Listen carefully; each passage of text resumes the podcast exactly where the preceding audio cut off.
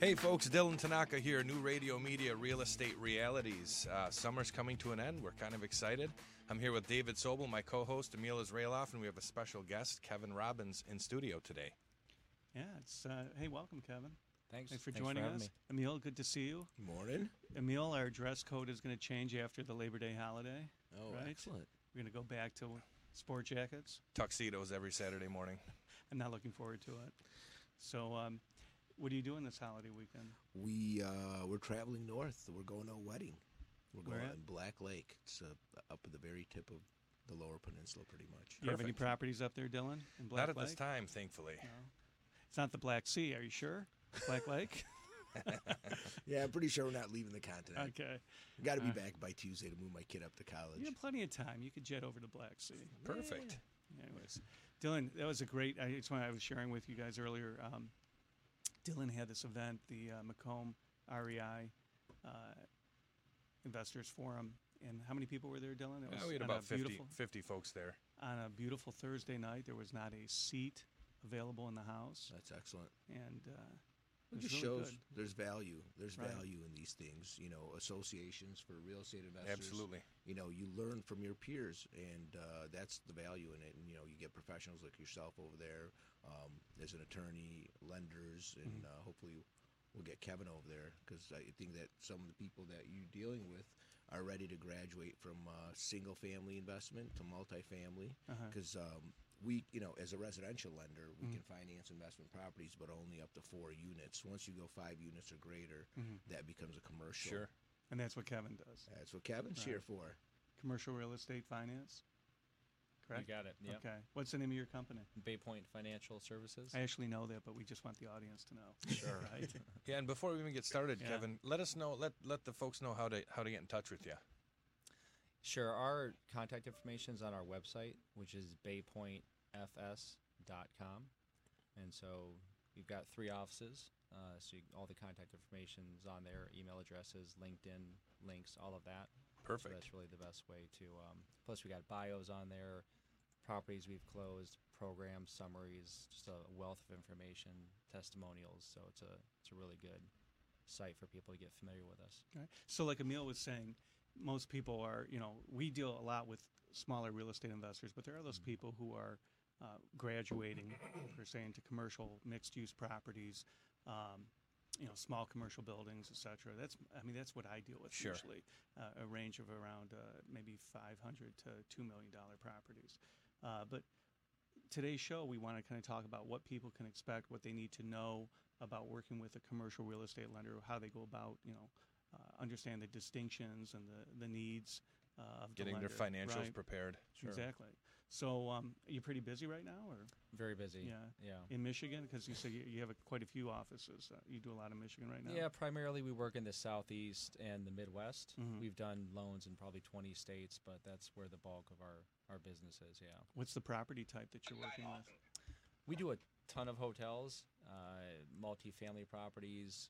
We'll do self storage, uh, mobile home parks. You know, self storage was like really great, and then uh, when the market tanked, everybody got killed in self storage. I think it's coming It's back though. coming Yeah. back. Guys I in the um, Yeah. I have quite a few investors in the in the in plazas, they're taking the old grocery stores, turning them into self storage right now. yeah, They and, and trampoline yeah. parks. It's and a great gyms, leave and gyms and Right. trampoline, Trampoline parks. parks, uh, swimming pools, Swimming. Oh yeah, that's right. yeah, They have that- goldfish and aqua tots, and Mhm. next oh, time I'm going to join Aqua Tots. When we, be you'd be great. Uh, next time we have Floyd on, we'll ask him about that Yeah. because uh, him and I were talking on on Facebook about it, yeah, during, doing some messaging. So yeah.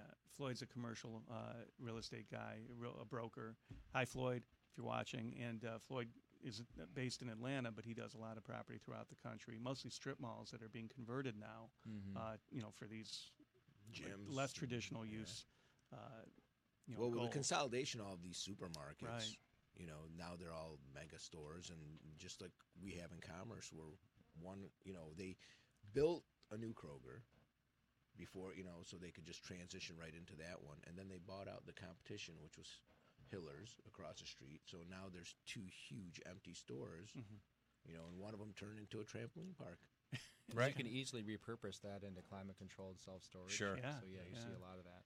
That's a uh, a friend of mine's a higher up with uh, with Best Buy, and they're talking about taking these the bigger stores now and making quadrants and having I don't know what, what, who the other groups were, but just say a Bed Bath and Beyond and a Best Buy, and Uh-huh. kind of shrinking that because the online presence. I mean, it's just But you know, if you if you go into any of these big box retailers' websites, they'll literally ship it to your house or to the store. You could go pick it up at the Right. store. But sure. I, I've seen that with the Gardner White and Best Buy. They you know they brought in Gardner White furniture to the Novi at Best Mhm. Buy, and they split the space. Sorry, are you saying um, that's your phone? Is that a call? It's okay. Let us know if it if let, let us know if it's show related there, or if you got to get to Black Lake real soon. Maybe Yeah, that's we're uh. Erwin Kahn from uh, Gardner White Yeah, there you go. thanking us for a free you for plug. the plug. So let me ask you, Kevin. So you deal with a lot of properties who are uh, you see a lot of uh, properties that are being repurposed right now, like people approaching you for financing for those type of end use, or We do to an extent. Retail is not really our area of expertise. Okay. We, we do, and we do some office, retail, industrial, but not as much as some of the other property types I mentioned.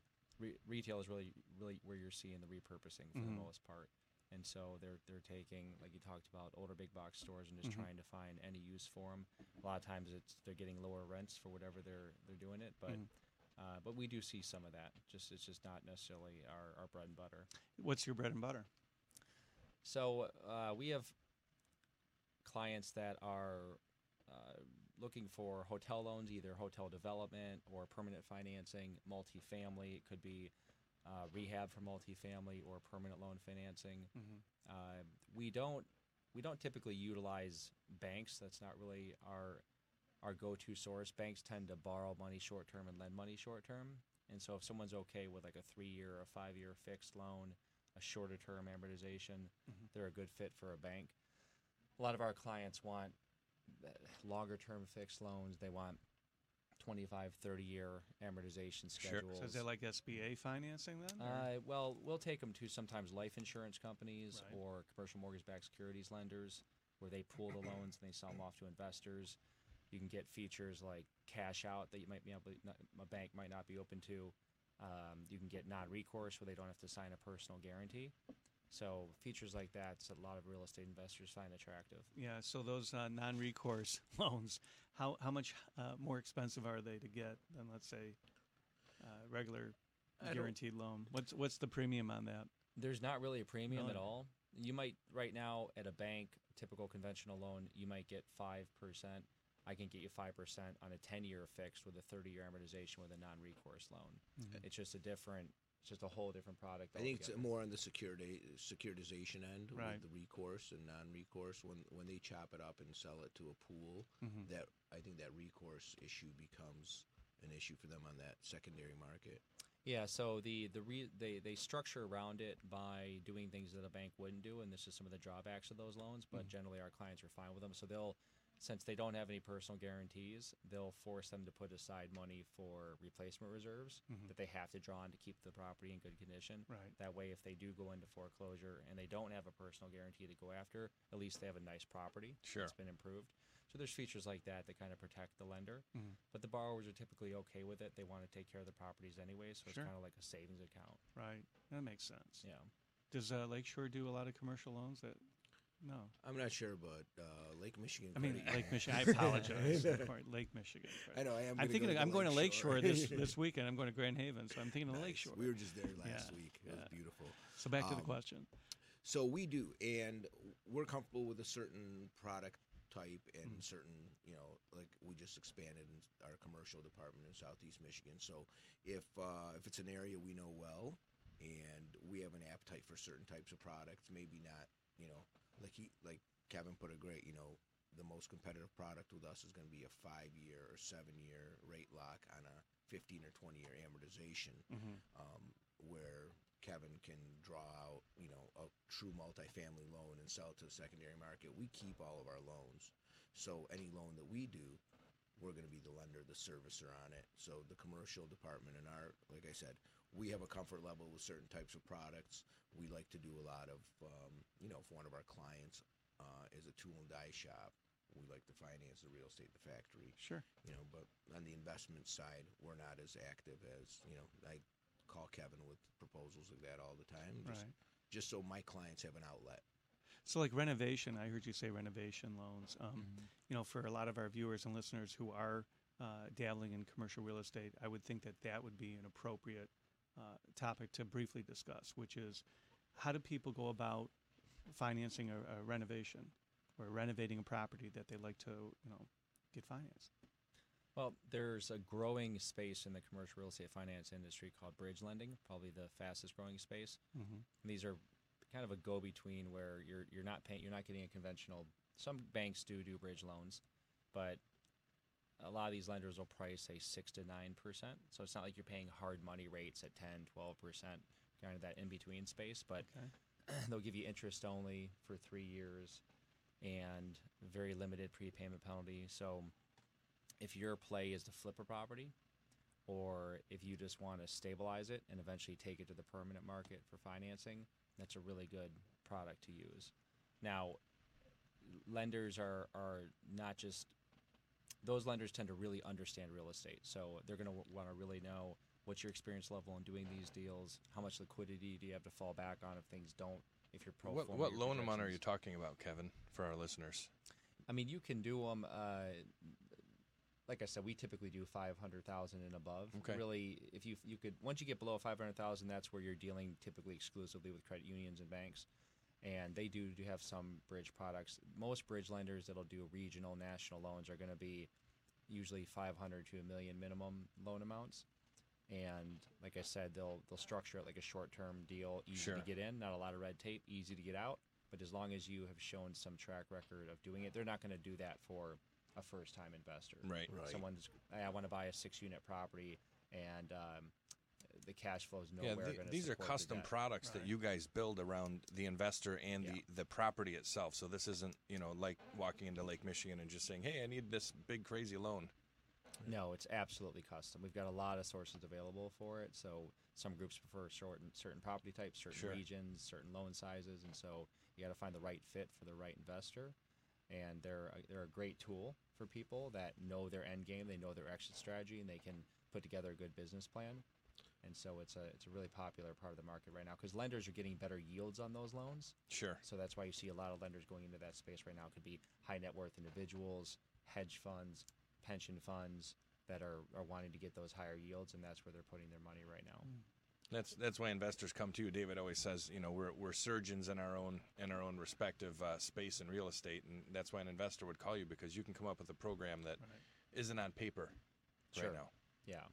Yeah, we have very creative financing options. For example, we deal with life insurance companies a lot. Life insurance companies can really look at your individual situation. They tend to give the best interest rates in the market. They're more conservative in terms of loan to values, but they can look at it and say, okay, you may be missing here. This might be a, a really negative attribute, but over here we can balance that out with this, and we can get creative in terms of how we structure it. We can do a three year fixed followed by a seven year floating rate with a 20 year, whatever it is mm-hmm.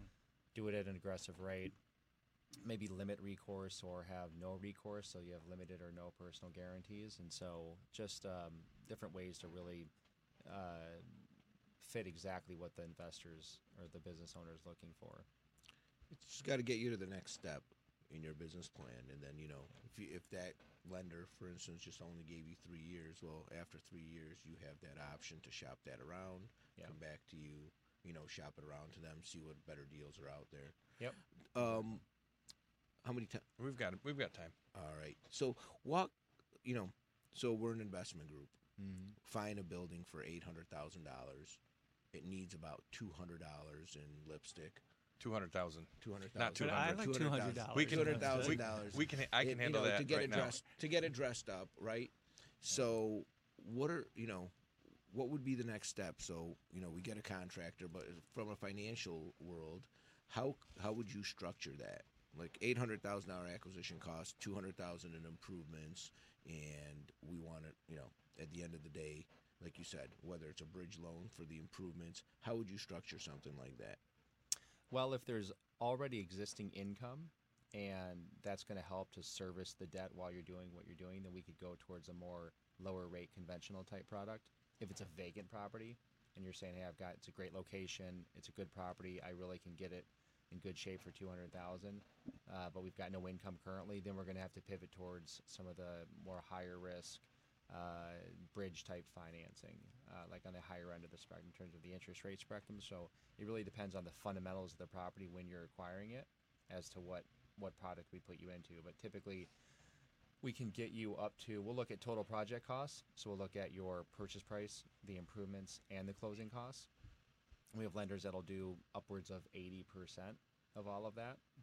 Uh, they'll look at your loan to cost going in, and then they'll also look at the loan to value on the appraisal once it's completed, once it's stabilized, and they'll compare all those metrics to determine exactly where they're going to lend. But we have sources anywhere from say 65 to 80 percent financing for something like that, Oh wow. and so definitely Depends how many trampolines 200,000 can buy.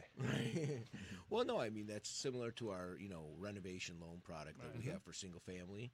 Uh, you know, our down payment requirements are only five percent, but theoretically, if we were putting twenty percent down on a house and needed money for improvements, we take the the loan to cost ratio and that you know as long as it doesn't dip below the appraised value and we would do it the same way so it's not it's interesting to know that Yeah. there's I hear a lot of product out there. flexibility in these type Absolutely, of you know, yeah. these loans. I mean, it used to be, you know, there was a.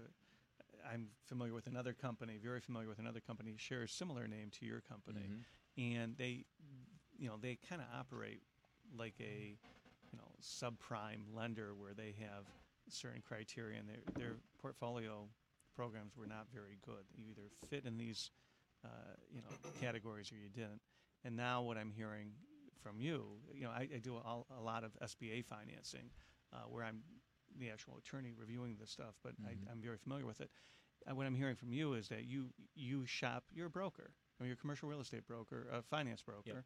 And nothing wrong with that. Brokers are extremely That's- important to the you know the economy, uh, to the industry, and so you shop this loan out for the best deal for your client, Absolutely. right? And so you can tailor any type of almost any type of loan Yeah. for you know so long as the request is reasonable, yeah right? Yeah, one reason I chose to be a broker and, and own a brokerage was because of the flexibility that it provides. You have times where certain loan products become not completely unavailable, but for various reasons, could be government guaranteed programs and the government's pulling back on them, or commercial mortgage-backed securities market is, uh, for example, during the Great Recession, essentially shut down. So we can really pivot to whatever wherever the money is at that time. Super important for flexibility uh, Yeah. with real estate investors. But we're going to go to commercial, guys. So we'll be back. Real Estate Realities, New Radio Media.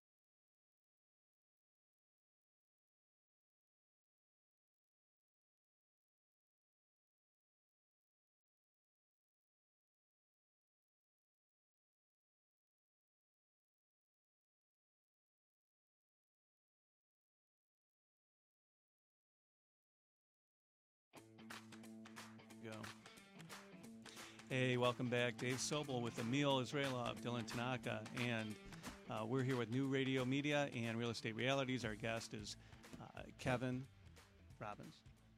And uh, thanks, Kevin, for joining us again. Hey, listen, real briefly, we were, before commercial, we were talking about like flexibility and financing. A lot of the people that we encounter on a regular basis, I know that you go up to like $25 million, even higher on loans, but a lot of our clientele uh, is more like medium, small to medium investors who are looking for multifamily uh, properties and mixed use commercial properties. Uh, average, I know my average would be around uh, up to two million. What's the first thing that they should do uh, besides go to an attorney and go to their realtor if they're finding a realtor, you know, using a realtor for the property? What do they do? How do they find you in general? Like, do they uh, just go online and go, oh, Baypoint, or are they usually referred to you? What do they do once they're, ref- you know, they find you? When they start hunting, when That's is the right. time What to is- find you? What is the sorry, but uh, what's what's the process and how to how to get with you and what do you what do you start working on right Sure. away? So we're blessed in that we're exclusively referral based at this point. We don't Uh-huh. do any marketing really. So uh, we've just got a kind of a network of clients, past clients we do business for, and then they'll Okay. refer us family members or friends or whatnot. And Mhm. so we have plenty of clients that we've worked with that sometimes they'll look at a dozen properties before they pick one. You know, they're very selective, and so they will target a property, collect the financials. So on multifamily, typically we just need profit and loss statements for the past three years and a rent roll, Rent roll. and that'll give us enough to run with to. Mhm. So we'll take it. We will normalize the figures because you can't just take it at face value. So we know nationally what lenders are going to underwrite apartments at. They're going to plug in certain things because they know what the data looks like. Vacancy rates and repair rates, that sort of thing. Exactly. Management fees. Someone might be running Right. it and say, "Hey, I, I don't. I run it myself. I don't have an on-site manager." Right. Well, a lender is going to say, "How much is it going to cost me for an on-site manager?" Sure. Right. Okay, you put hardly anything into repairs and maintenance. Well, we know to keep this property in good condition, you're gonna. So they'll normalize all the.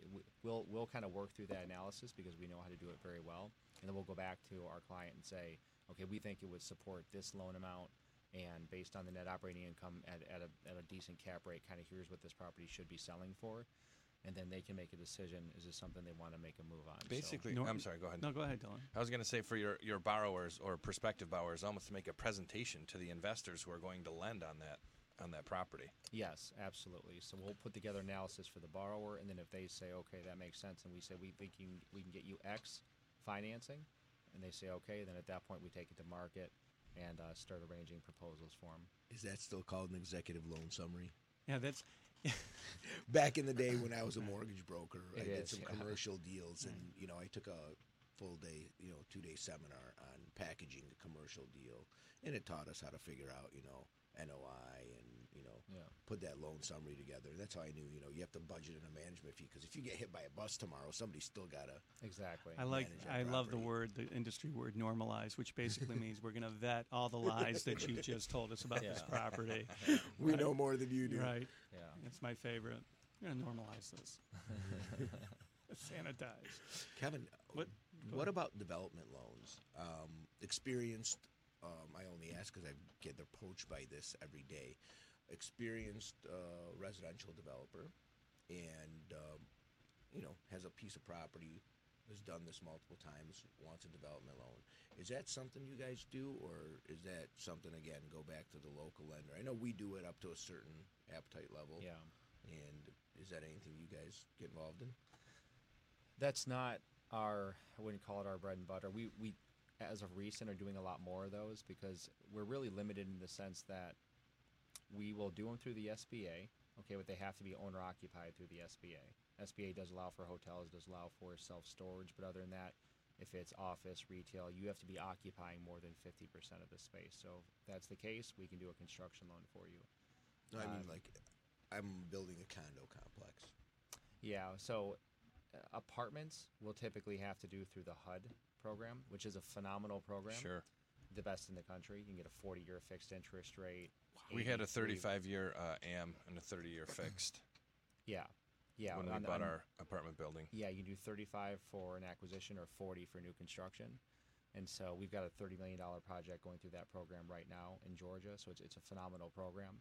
But it does take about a year to close. Mhm. wow. And there are there are some I won't bore you with the details, but there, you gotta It's a lot of work. Kind of, it's a lot of work. You yeah. got to conform to a lot. you have to if you don't have HUD experience, you have to build a team around you that does your architect, your GC. They all have to know HUD pretty well because you really have to know how to get through the process. But it, it's a phenomenal program. Outside of that, when it tom- comes to construction, if you come to me and you say, "Hey, I want to, I want to build a 10 unit neighborhood strip mall," well, that's really going to be a better fit for your neighborhood bank or Sure. credit union, your relationship type lender.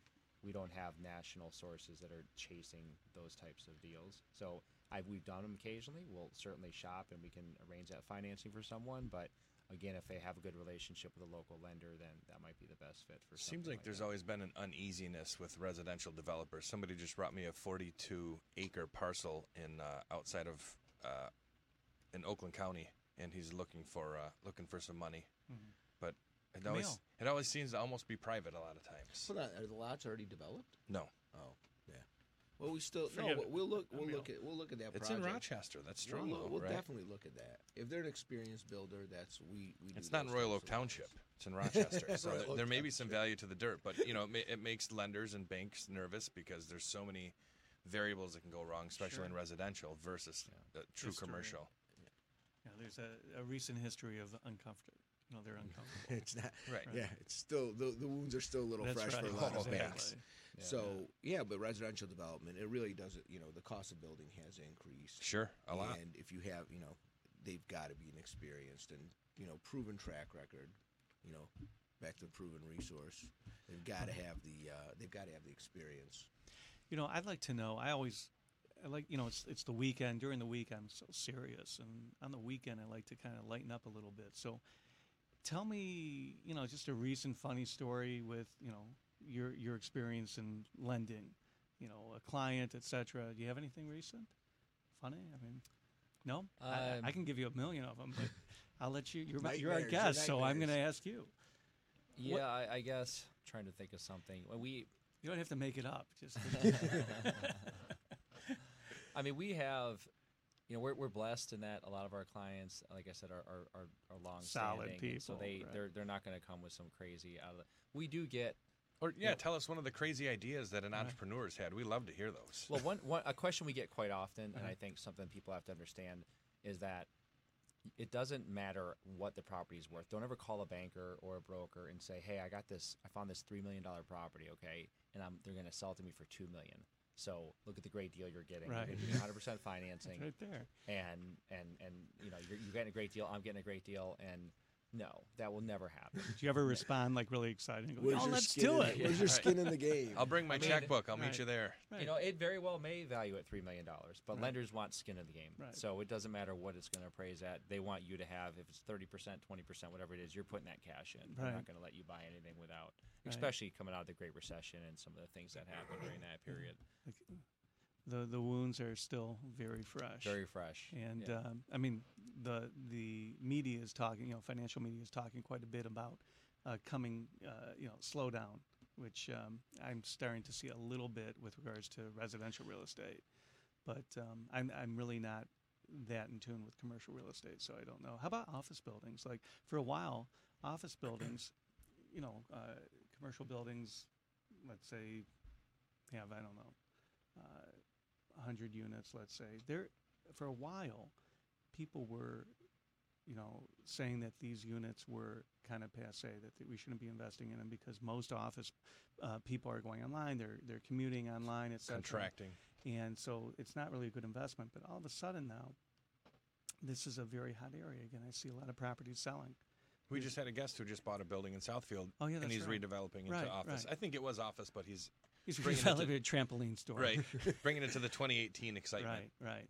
So I mean, there's this trend. Like at one point, they said, "Oh, office space. You know, don't don't do it. Open floor plans." Actually, now I'm, I'm seeing articles. Open floor plans are not Yeah. not what they thought they should Sure. be. Right, Right? People aren't getting their work done Right. for some yeah, reason. they're playing Open- Nerf football instead of know where- actually calling Right. clients. Isn't that kind of crazy? But Yeah. uh, you know, so office buildings seem to be back on the upswing Yeah. again, right? But th- did it slow down for a little bit there for you? or- It did, yeah. I'd say at this point, multifamily is still very hot. Office has been picking up. Right. Retail is, of course, shaky.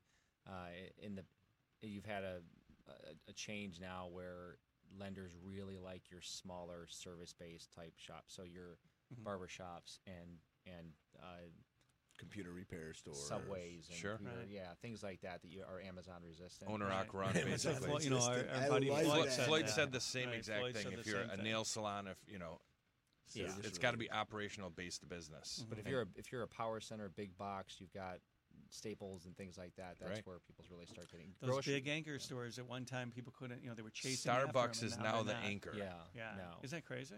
Starbucks is Uh, the anchor. Right. It's amazing how Yeah. things change. Yeah. Even grocery anchored, which used to be golden, now because of Amazon kind of getting into that Sure. market and some of the earnings being down for some of these grocers, Uh-huh. you're seeing those even. Do the looked at more super center, super center groceries, grocers kind of change that a little bit, like the Super Kroger or Super Meijer, you know, here in Michigan. Do you think, or Well, It's really, it's really at this point grocer by grocer. Like Southeastern Okay. Grocers has been having a lot of trouble. You know, Kroger's still doing okay, but they're trying to they're trying to adapt. You know, they've got Yeah. they're, they're starting these Sure. home delivery services and things Right. like that. So they're doing what they can to kind of keep up with the whole whole Trying to be a little higher end. trend. They Click have, like- list. Yeah, I, Click I've List. used Right. ClickList. Yeah, Meijer's had something. We're not plugging these stores, but but uh, Yeah. you know, it's funny. We were, I had this conversation with my wife. Uh, I think yesterday. If you go into Whole Foods right now, she feels like it's all been like sanitized to Amazon.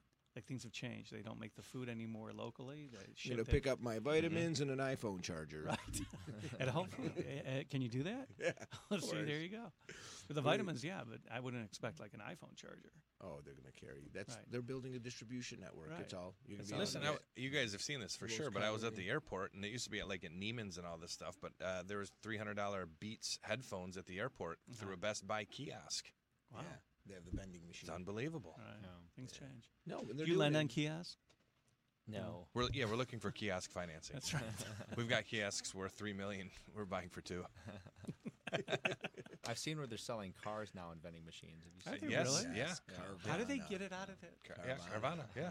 It's like a it's it's like a tower of like garage slots, and it's like a you know something back in the old the hard drive bays. where Right, right. it looks like from the lawnmower man. The, the There's hard- really thing something goes like in that? gets hard- There yeah. is. Yeah. Yeah. Where, yeah. where is it located? Not in Michigan, for, I think for sure. Atlanta and cities like that. There's Really? the Porsche Design Tower in Miami Uh-huh. also.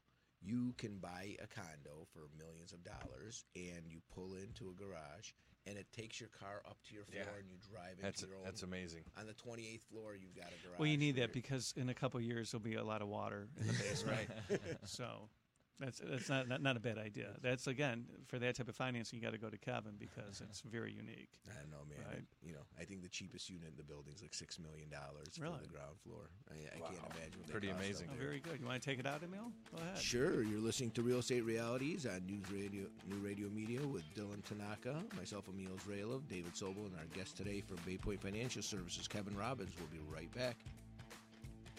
At Murray's Part City, we're known for offering customer service you won't get in any chain store or online. But don't take it from me, just listen to what our customers have to say. The employees at Murray's are knowledgeable, courteous, They make you feel like you're at home. Pick up a can of Seafoam Fuel System treatment for only $6.99 or a 5 quart container of Mobil 1 motor oil for just $28.95. Murray's Part City and Pontiac Trail at Maple Road in Walled Lake. We've got the parts you need when you need them. Advertising your business these days can be challenging. Traditional radio and TV ads are expensive and, frankly, a bit of a crapshoot. Not to mention, the audience for over the air material is shrinking as more and more of us demand to see and hear what we want when we want. Advertising on new radio media is a solution. With our live streaming programs that are also available on demand, your message is always ready when your customers are ready to watch and listen, all for a fraction of what you'd likely have been paying for other NewRadioMedia.com. Call Buzz Van Houten at 248 939 9999 for more information. Hi, I'm Art, and we're the crew at Tuffy Walled Lake. We've been in Walled Lake for 20 years, and through our knowledgeable staff and customer satisfaction, we've become quite the cornerstone in our community and to our discerning customers statewide. We know how important your vehicle is to you, and we take pride in our impeccable, affordable service, and we're trying to get you back on the road as quickly and safely as we possibly can. Please stop in and see why everybody comes from all over to get their cars serviced at 784 North Pontiac Trail in Walled Lake. Detroit. It's the home of some of the world's most talented artists. It's where techno and Motown were born. It's a city where you can experience raw, untamed rock and roll. I'm Ben Rose, and I'm inviting you to join me weekday afternoons from 4 to 5 for the Motor City Juke Joint. I'll have interviews with musicians, info on what's going on around town, and a playlist curated by me just for you. It's all right here on NewRadioMedia.com.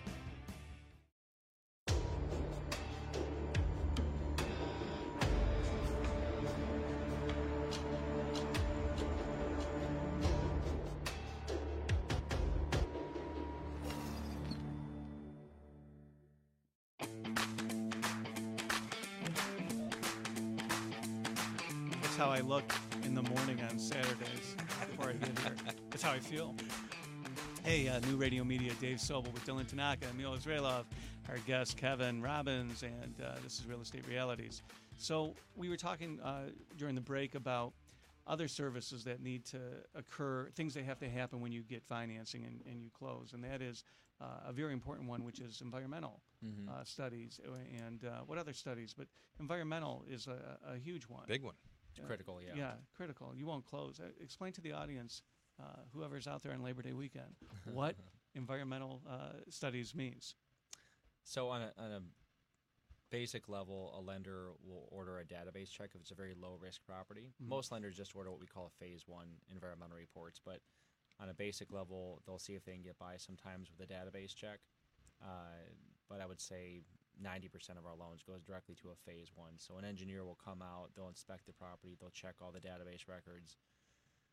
If there's any signs that there might be contamination in the property or possibly from an adjacent property, Mhm. then they could order a phase 2 Mhm.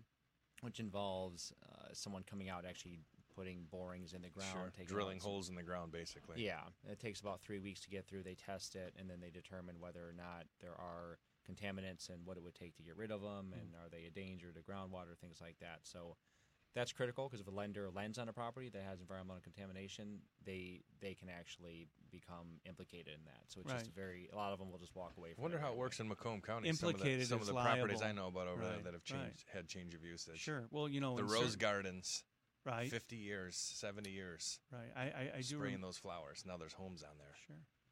Did uh, did they ever do a pr- like a I'm environmental sure they test? had to. I'm sure they did. But- But, in, s- oh, the rose. Was it a cemetery? Mount Clemens Rose Gardens was like a famous uh, No, greenhouse right. forever.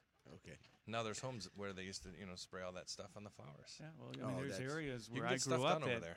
in uh, Southfield that have high high rates of cancer in Mhm. certain areas that you know, subdivisions because of uh, former farming practices Sure. in those areas. So you you know in Southeast Michigan because so much there's so much industry. Mhm. Uh, when I was at the banks, of course, we had to have an environmental every time we did any type of loss mitigation or, uh, or foreclosure on these commercial properties, and you'd have to have your environmental test.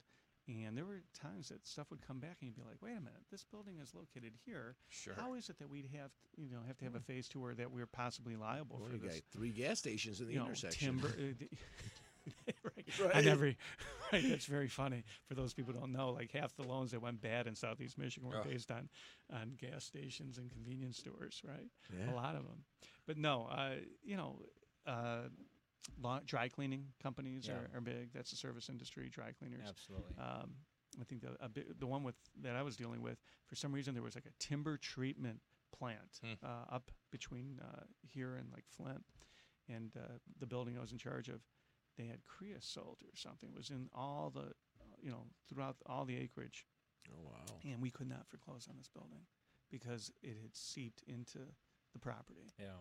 And so, yeah, it's really important. But I'm dealing with one right now uh, for a client who's, I think I shared with you earlier, who's buying a, oh, a government, a former government building, and there's possible asbestos contamination. And so, uh, very, I think, appropriate for this show, we deal with a lot of Detroit investors, people going into Detroit and buying homes, uh, either residential or they're buying small commercial properties. If they're older buildings, they may not be candidates for your type of loan program. I understand that because you're dealing with half million or more. But these people who are investors also expose themselves to certain liability, especially with lead paint, um, which is huge. A lot of landlords. We we were ta- did we talk about this last Thursday? I think we did. Uh, landlord, a lot of landlords. We heard it Oh, from in somebody. Detroit, Yeah, yeah. Detroit landlords. Uh, you were. The one. I, I know guys with um, multiple thousands of residential properties, and they're selling out because the city is really cracking down on. But on anything that was paint. built prior to Lead-based '79 Yeah, is subject to Well, that. you have to- lead-based- that's- that's lead-based right, they but need you you have to to be remediate lead free right. in, in Det- in the city of Detroit, and they've given you like six months for these different zones. Hmm. And one of the um, one of the investors I know who has multiple properties, he was averaging around thirty five hundred per property to make it lead free. They didn't do anything. They just did extra cleaning and making sure that it wasn't showing up on certain tests, like Right. by the windows and that type of thing. Multiply that by seven hundred properties. Right. They'd rather sell Right. because w- there's such huge liability. the liability. also. is huge. So if you have a tenant, like if you're going to hold on to this property, actually, I don't know what the liability is if you touch it. Not like uh, you know, if like a uh, environmental issue where you're on title and then there's a huge environmental problem. I'm not sure if a landlord uh, who takes from you know a former seller who who's uh, you know had a lead paint in it, if they're going to be responsible for that. I don't know. If you get what know. they call a baseline environmental assessment in Michigan, then you're not supposed to be. Really Yeah, but that's for liable it. commercial. For Oh, commercial, yeah, yeah. if- that- that's for commercial. I'm talking about residential. I, I we go, we do both here. Sure, yeah. But uh, you know, it's very appropriate for a lot of our listening audience to. I know in the city of Detroit, they allow you to hire from a list of independent inspectors. Is Their list, though, yeah, Their they list. they just it all came out in 2018. It's yeah, a it's that's a big very deal. recent because very I mean, very recent. if you're from let's let's say uh, I have quite a few people out west who are buying properties here. So I have a couple from Seattle. Oh, they can't wait to buy these properties, and they're just picking them up, you know. And I'm like, you know, you need to do some due diligence. No, no, no, David, close it, close it. Well, you have a title issue here. No, no, close it. It's like, okay, I need you to waive this condition here. You know, you're going to release me of liability, but you want to close it. But they don't realize it's not just the stuff that you can see now. Even title issues, it's these environmental issues uh, that can pop up. Sure. Lead paint is recent. Uh, it's not that it's recent. It's just that now the way the that city's the city enforcing. is choosing to handle it. Right. Duggan, he's in Which one is way. right. It's the right he's thing to doing, do. He's doing the right thing, and what, Right. what the big fear is that you could have a tenant rent your property, and they, the child or, or an adult, got lead poison from another property. You can never even ask them if they've had any lead issues. It's Mm-hmm. HIPAA, so they can come to your property now and play the game. So you know that deal where It's a little some- scary. That deal that somebody comes to you and goes, "Hey, I got a great deal. You know, I'm getting it for two million when it's really three million. You should be asking the same thing. If hey, I got a property for you know a thousand bucks, yeah, it's going to cost like five grand just to remediate you know the initial lead. You know, so it's not such a great investment. Yeah, one of my friends, uh, he's from New York. He he lives in California and, and he invests in Texas. Oh, but yeah, uh, they have all that. yeah, uh, they have all kinds of crazy crazy stuff going on in those those states. But he always says, "How do pipe me in on some of those five hundred dollar Detroit houses? This is the Detroit guys. Like it's unbelievable." Right. Said it's so much different than you guys see it on TV. Right. You know. I went to look at a five hundred dollar house. I drove up to it. I didn't get out of the car and I drove away. It's not, you know, it's not always as you think it is. Sometimes you have to sleep in your driveway when you're a landlord. One of my home inspectors always. I don't- was Emil here for that show? Yes, You remember? Yes. yes. The guy in England. No, France. France. France. He slept in France. the driveway in Nobody. his car. That's how he determined if he was interested in the property. If nothing happened to him the night, you know, that night, Really? he would he would make an offer. The thing is, and he was a client of mine. He came in with a, a large group of investors from France. I don't know how they had any money in France left over to invest, but he came over, and then uh, about a month later, I one of the guys from his group called, and he's like, "Hey, we're looking for you know Jean Claude," and I'm like. I, I haven't seen him, but then I Let me go remembered in my mind driveway. that John Claude was like sleeping on driveways in Detroit. That's his bellwether of determining whether or not a property was appropriate for their investing. It's just crazy. No, one So- of my past home inspectors used to always say, "What you don't see is what you get." That's a great line. It's true. You know. Until you do the due diligence, Yep. right? And especially when you're buying properties that were constructed in the 30s, 40s, Yeah. 50s. You know, Uh, back then construction standards were different, health codes were different, and We're going to have a home inspector on the on the Yeah, show in a soon. couple weeks because Now that summer's over, they they're all on their boats having fun right, right, now. right. I, I'm I'm dreading uh, next week because now we got to wear suits or we got to look as good as Dylan does. He comes in with his sport jacket. I tried dress up today. This is as good as it gets today. But um, let me ask you. You know, you're here for another 20 minutes. Uh, what is the one thing that people make a mistake, Kevin, when they come to you? I mean, it sounds like everybody who comes to you gets a loan. is that true? Is that that's great marketing? You know, everybody. I comes think at to you his gets level. I think at Kevin's 100% level of the financing. game, What did every they do time. wrong? Like, I, I was wrong? a subprime loan officer Oh, back in the day, so at that point, everyone that did come to me got a loan. Which was nice. It's unfortunate. Too. Yeah, How, wait, so you were doing residential mortgages for a while? for a few years. Yeah, Yeah. back around 2001. What's the big difference between a residential and commercial? Is it that, excuse me, Dil- uh, Emil, but is it that you actually now have to do real work? oh, I was like, why is he apologizing? Oh, me too. I apologize to you in advance. well, That makes it computers do all That the makes underwriting. okay. Computers. Right. I'm kidding, Emil. I know you Emil work really drinks hard. smoothies, Emil, Emil, smoothies all day and Emil- posts on Facebook. Emil Call me for a breaks- loan. No, Emil breaks a sweat every time somebody comes with a loan app.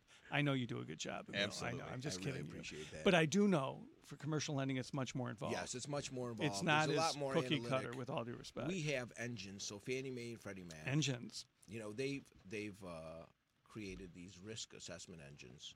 Yeah. One's called Loan Product Advisor through Mhm. Freddie Mac, and the other one's called Desktop Underwriter through Fannie Mae.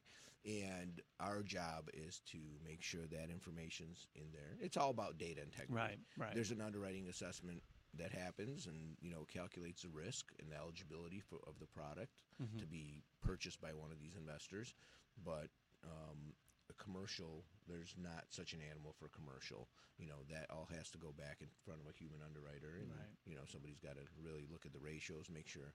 But yeah, it, residential underwriting, there's you know unless you're dealing with a portfolio product, which is a rules-based product Mhm. rather than a risk-based product, and that's what these engines do on our end. Just like you were saying, if you lack in one area, but you have a compensating factor that outweighs that other risk, you know. That makes that deter- that engine makes that determination, and we have to validate everything. That was an excellent answer, and I'm really sorry to put you on the spot like that. That's okay. I Listen, apologize uh, again. Can you Lake- re- uh, Lake like Michigan I feel Credit like I'm Union. spelling bee. Lake No. Michigan Credit Union is has a big name out there with, No, with investors. Yeah, it's a I was just good- at another event, and Right. the, a guy's on stage saying, I, we- "I told you the guy's name. You know who he is. One of your loan loan officers." And um, you know they're getting things done that nobody else can get done. Right. Well, with investors, here's you know the thing with investors is um, you have to have a lender servicer because otherwise, some of these broker shops, you know, they can't make enough money to justify it on some of Right. the size of the Sure. transaction. So with credit union like us, you know, you get the same rate, you know, on a conforming loan, whether it's forty thousand or Mhm. four hundred fifty-three thousand. Right.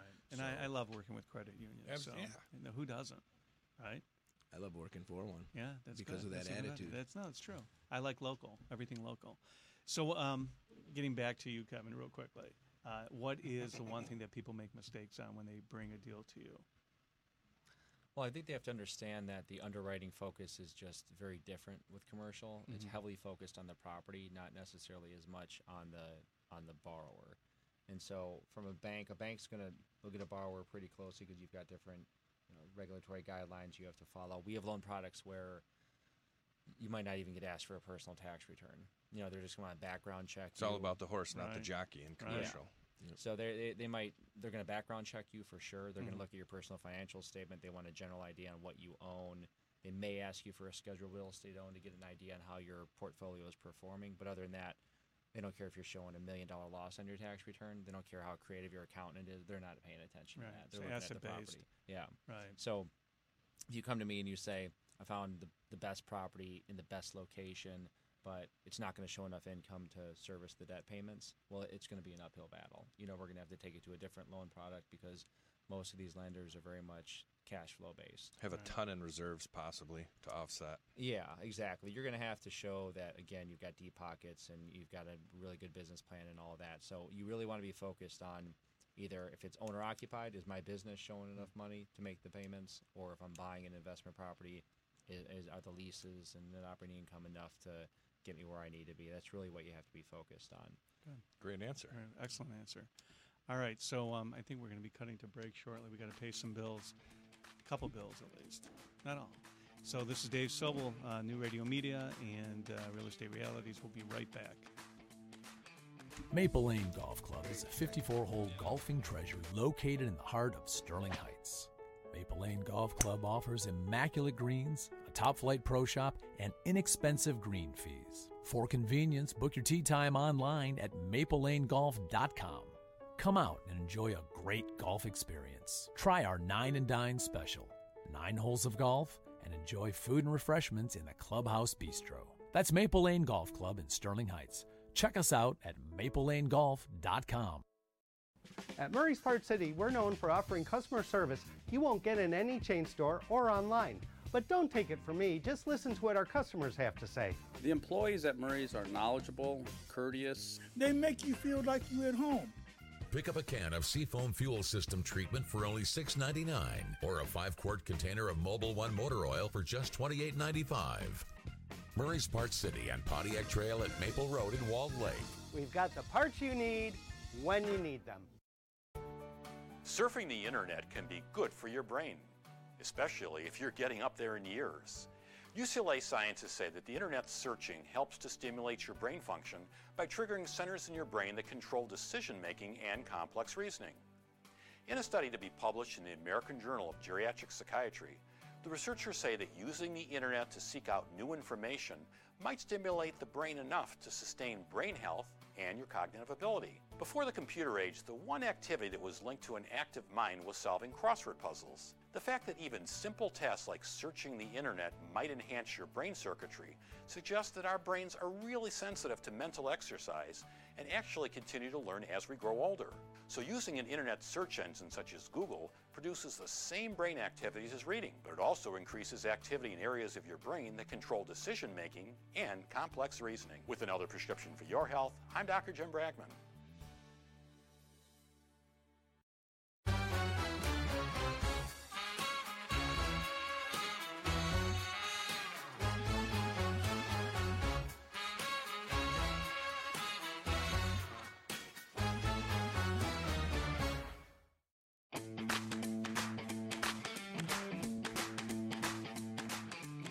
Folks, we're back.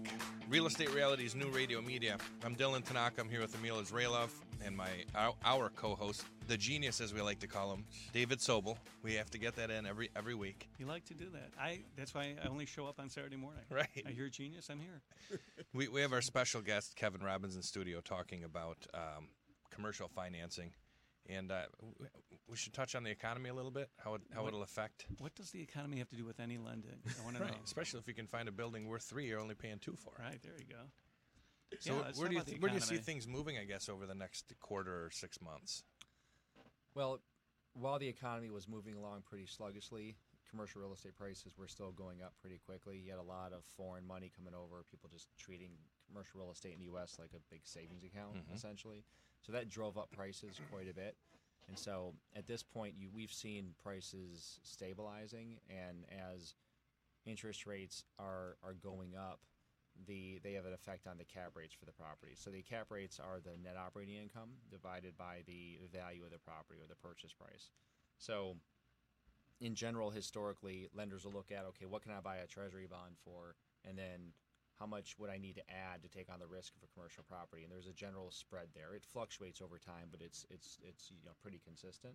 So if interest rates are moving up, cap rates are moving up. That means that people are demanding more income Sure. for that commercial real estate. Well, how do you do that? You either have your net operating income go up, or you have your price come down to make that cap rate, or some combination thereof. So, you know, as we're in this rising rate environment, uh, it kind of remains to be seen what impact that's going to have on, on commercial real estate prices moving forward. Now, right now, we've seen the, the yield curve kind of flattening a little bit, where short term rates have been going up and long term rates have not as much. And that's not necessarily a, a good sign historically for for recessions. I think inverted yield curves have predicted every recession for the past 60 years. So, um, you know, and we're not there yet by Yeah, any don't means. be an alarmist there. Yeah. well, we're, we're, we're very far from an inverted yield curve. It's just flattening a little bit. And so, you know, we're kind of watching all that in terms of commercial real estate prices and where those are going to be heading. So I Sure. think that's that's the, the big impact that interest rates are having on our market right now. Very, very, very true on the residential end as well. We've seen, you know, we used to have arm rates in the low to mid, you know, low threes. Now, mid to high threes, low fours for some of the Yeah. longer term products. Still I mean, nowadays it is a phenomenal rate. But nowadays, when I'm Slows when somebody's saying, "Hey, what's your 10 year arm versus Right. a 38, 30 year fixed?" It's almost not, you know. The Right. spread's not there. I, I almost tell them Yeah. take the security of the Sure. 30 year fixed for Sure. only difference, you know, for Sure. the small Yeah. difference. And we've seen, you know, uh, Michigan Banker or the Mortgage Bankers Association, our national, one of our national association groups, um, put out an article the other day stating that, you know, 2019, late 2019, early 2020, they're seeing a trend right now that's going to transition from a seller's market to a buyer's market potentially, which means, you know, prices will be stabilizing a little more. They already have started. I'm starting to see that on the West Coast. I mean, I've been reading some articles related to exactly what you're saying. Yeah. Yeah, we don't see it here just yet.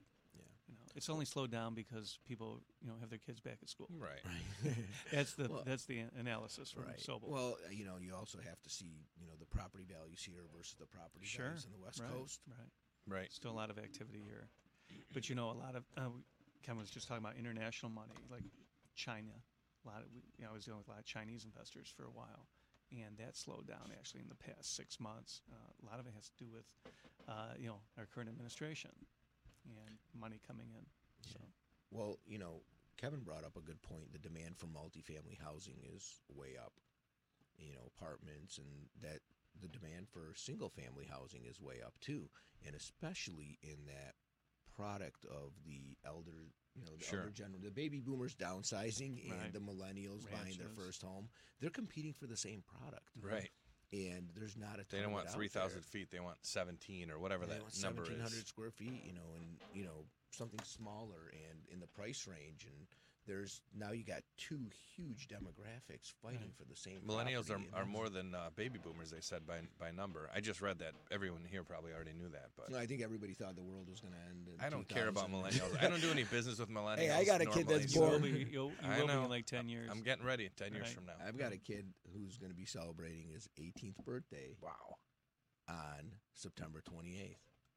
Well, congratulations. Millennial New Year's, baby. There you go. Right. The hospital was packed. People were waiting in. They were on stretchers in the hallways. Wow. To deliver. Hmm. It was. So th- that explains why there's so many of these kids out there. Sure. So you know what? We got a couple minutes left. I mean, we can change the topic a little bit. I always like to know what people are working on productivity wise. So uh, we'll ask our guest today. You know, what's your favorite? Do you have a favorite app that you use for productivity or anything like that? Can you think of anything? I know that's kind of Uh, out of left field, but Yeah, honestly, I really. You have a smartphone, right? I do have a smartphone. Okay, yeah. Calculator. Every lender's I mean, favorite app is a thank you, Neil. calculator, That's right? the most important app on your phone. I mean, I right? use Excel really for most everything, so Yeah. I, I really don't have any Yeah. any particular apps that I use for the for the business. Honestly, You know, I mean, that's what I'm always asked for. Like in real estate, you know, what app are you using? I use know. Tropical Smoothie Cafe app every day. Yeah. Hashtag when do we get some free drinks here? What's that guy's name? Really? What's that guy's name again? We won't even talk about it. Orlando. No. Oh, no, the owner. it- Remember? Yeah, Or- the same as that guy that was uh, uh, Mike Cou- Rotund- Mike Mike Rotondo. Rotondo. Right, Mike right. Mike Rotondo. Yeah, the that's couch you know surfer. Nancy. You know, shout out real quick to Nancy. Hope you're feeling better, Nancy. But uh, Nancy follows this Mike Rotondo. He was that uh, you know original slacker. He was the adult 30-year-old thirty-year-old kid. His parents were trying to evict him. Anyways, quick. How do we get in touch with you, uh, Kevin? How does anybody get in touch with you regarding commercial lending? Best way to reach you. Again, go on the website. All the contact information is on there. Okay. Uh, we got an 800 number. or What is the just call 800 number? 866-817-3332. Okay. And there's um, my phone, my direct line, 239-935-9352. Okay, you have to think about that for a minute. Thanks, Kevin. We appreciate you joining us. Emil, uh, have a great time up in uh, the Black Lake, Black Sea area. Sea. and Dylan, thanks for joining us again. Great information always from Dylan. And uh, this is Dave Sobel. I'm going to sign us out. Real Estate Realities and New Radio Media. Have a great holiday weekend. Stay cool.